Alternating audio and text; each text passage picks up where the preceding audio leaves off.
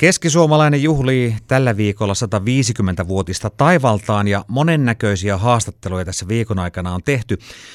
Yksi ensimmäisistä, ellei ensimmäinen keskisuomalaisen blogisti oli kansanedustaja Sinuhe Valliheimo. Onko näin? No, kyllä se taitaa näin olla. Tosiaan 2007, kun lähdin Venäjälle, niin silloin Kulmala Ilkan kanssa niin mietittiin, että miten tästä nyt voitaisiin tehdä semmoinen jännä tarina sitten. Ja oliko hän sitten tai minä ehdotettiin sitä, että hetkinen, tämmöinen niin blogiisti voisi olla ihan hyvä, että kuitenkin nuo netit on jo sen, sen verran hyviä, että sinne voisi jotain kirjoittaakin. Ja sitten mä kirjoittelin sinne ehkä kahden, kolmen viikon välein ja siitä tulikin yllättävän, yllättävän suosittu sitten tota sarja, mitä sieltä kirjoittelin. No mäkin jonkun verran tuota KHL seuraa jokerien kautta ja siellähän varsinkin nyt Helsingissä olosuhteet on varsin hyvät, mutta varsinkin siihen aikaan ja varsinkin siellä niin ei, ei tainnut olla ihan kaikki ihan sille.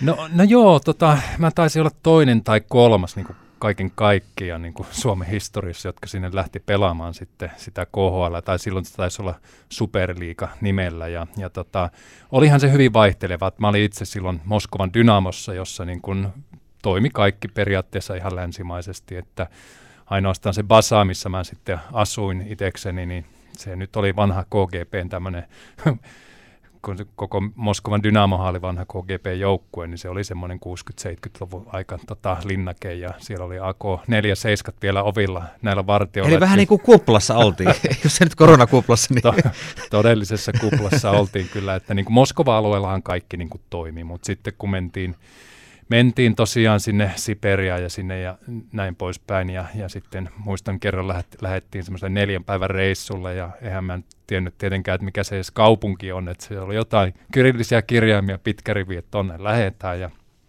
lähdin sitten, kun Moskovassa oli ehkä tuommoista nollakeliä, niin en ottanut edes pipoa mukaan ja, ja sitten paikan päällä oli miinus 30 tai 40, että tota, siinä on aika kova neljä päivää sitten.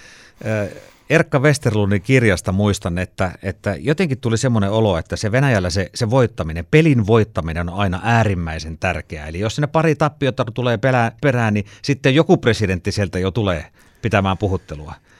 Joo, kyllä se kulttuuri on siellä tosi, tosi erilainen, että siellä niin kun se häviäminen on häpeä, siis oikeasti häpeä isolla hoolla ja, ja sitä kyllä koitettiin välttää ja, ja joskus se niin on siitä kokonaistekemisestäkin pois, että siellä kyllä pelaajat puristaa mailoja ihan, ihan senkin takia, että tätä peliä ei saa hävitä, että sinne ei lähdetä oikein voittamaan, vaan sinne lähdetään nimenomaan sit, niin kuin sitä häviöä pelkäämään, niin tota, on, se, on se erilaista, että kyllä mä niin kuin allekirjoitan nuo erka-ajatukset siitä. No, jos ajatellaan tätä venäläistä tapaa pelata. Meillähän puhutaan yhteistyön jääkiekosta ja me tavallaan vähän pienemmillä resursseilla pärjätään usein aika hyvin. Niin onko se venäläinen sitten mentaliteetti enemmän sitä taitoa ja sitä, että tehdään itse? No onhan se parantunut paljon, mutta silloin 2007-2008, kun minäkin siellä olin, niin tota, kyllä se oli, pelattiin hyvin kyllä puolustusvoittoisesti, että kaikki joukkueet taisi pelata tämmöistä yksi neljää, että, että siellä tosiaan niin kun koitetaan se puolustus organisoida, mutta sitten sit sen jälkeen kun kiekko saadaan, niin se on kyllä ihan hurlumme heitä, että se taitotaso niillä pelaajilla on valtava ja, ja ne yksilöratkaisut on sitten on sitten sitä luokkaa, että tota, kyllä siellä sai olla koko ajan hereillä, mutta että ei siellä niin kuin sillä kuitenkaan lähdetä sen niin kuin viisikkopelaamisen tai sen kautta rakentaa tilanteita, että se on enemmän se yksilötaito ja, ja siihen sitten nojataan. No kun sä niitä blogeja aina silloin tällöin kirjoittelit, niin oliko semmoisia pukukoppi tai muita juttuja, mitä ei oikein kehdannut sitten laittaa sinne? No kyllä sinne mä yritin ihan niin kuin olla niin kuin rehellinen niissä blogeissani ja, ja kirjoittaa nimenomaan niistä – lähinnä kommelluksesta, vähemmän ehkä peleistä, yleensä siitä tekemisestä, mitä siellä sitten oli. Että, että aika, aika tota, suoraan kirjoitin ö, niistä, siitä pillerikulttuurista tai suonen sisäisestä nesteytyksestä tai kirkossa käynneistä ja, ja muistan saaneeni myös pyhää vettä päälle, niin kun oltiin seitsemän peliä hävitty ja kirkossa käytiin rukoille Jumalaa sitten, että, että nyt sitten tämä kääntys, että kyllä se oli, me, me no, puolisen vuotta olin siellä, niin kyllä tota, aika lailla rikastutti minun kulttuurista näkemystä niin Venäjästä kuin siitä yleensä sitten kiekkokulttuurista. No miten siellä suhtauduttiin ulkolaiseen, tässä tapauksessa suomalaiseen pelaajaan? No ihan hyvin, että tota, eihän se tietenkin, jos, jos asiat jäällä menee hyvin, niin se suhtautuminen on parempaa ja, ja sitten kun ne ei mennyt niin hyvin, niin suhtautuminen selkeästi huononi, mutta että kun oltiin siellä ensimmäisiä ensimmäisiä niin kuin ulkomaalaisia, niin Venäjähän siellä oli se kieli, mitä sitten siellä kopissakin puhuttiin. Toki minuahan se nyt ei maalivahtina haitannut, että se työ on sama, että pysäytä se kiekko, mutta oletan, että niillä pelaajilla, mitä siellä nyt oli näitä ulkomaalaisia muutamia, niin oli aika vaikeaa sitten päästä siihen sisään sitten siihen touhuun, koska kaikki käytiin sitten englanniksi läpi. Onneksi meillä oli maalivahtivalmentaja, joka osasi saksaa ja mä sitten osasin myös saksaa, kun olin kolme vuotta ollut, niin pystyin sitten sitä kautta niin kuin saksaksi.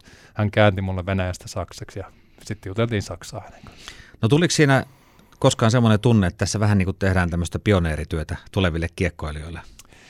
No ky- siinä mielessä joo, että tota Lehterän Teroha oli, olisiko se oli jotain 2003-2004 jo siellä ja kuuntelin ja, ja tota, hänen huimia tarinoita ja luin niistä, että olinhan mäkin siinä mielessä pioneeri, että maajoukkuessa olin samaan aikaan mukana ja, ja monet sitten kyseli multa, että minkälainen se Venäjä on, että kannattaako sinne lähteä ja minkälaisia palkkoja siellä on. Ja itse asiassa maajoukkuetouhujen kautta sanotaan, että 3-4, ehkä jopa enemmänkin pelaajia sitten vakuuttui niistäkin mun puheenvuoroista, että kyllä sinne kannattaa mennä. Ja, ja silloin oli Jarkko Immonen oli yksi semmoinen, joka paljon kyseli multa ennen sitten Venäjälle lähtöään, että kannattaako sinne mennä. Ja olin siinä hänen, häntä puhumassa ympäri, koska se oli silloin taas merkittävä raha Jypille siinä vaiheessa, kun jakeesta saatiin se korvaus.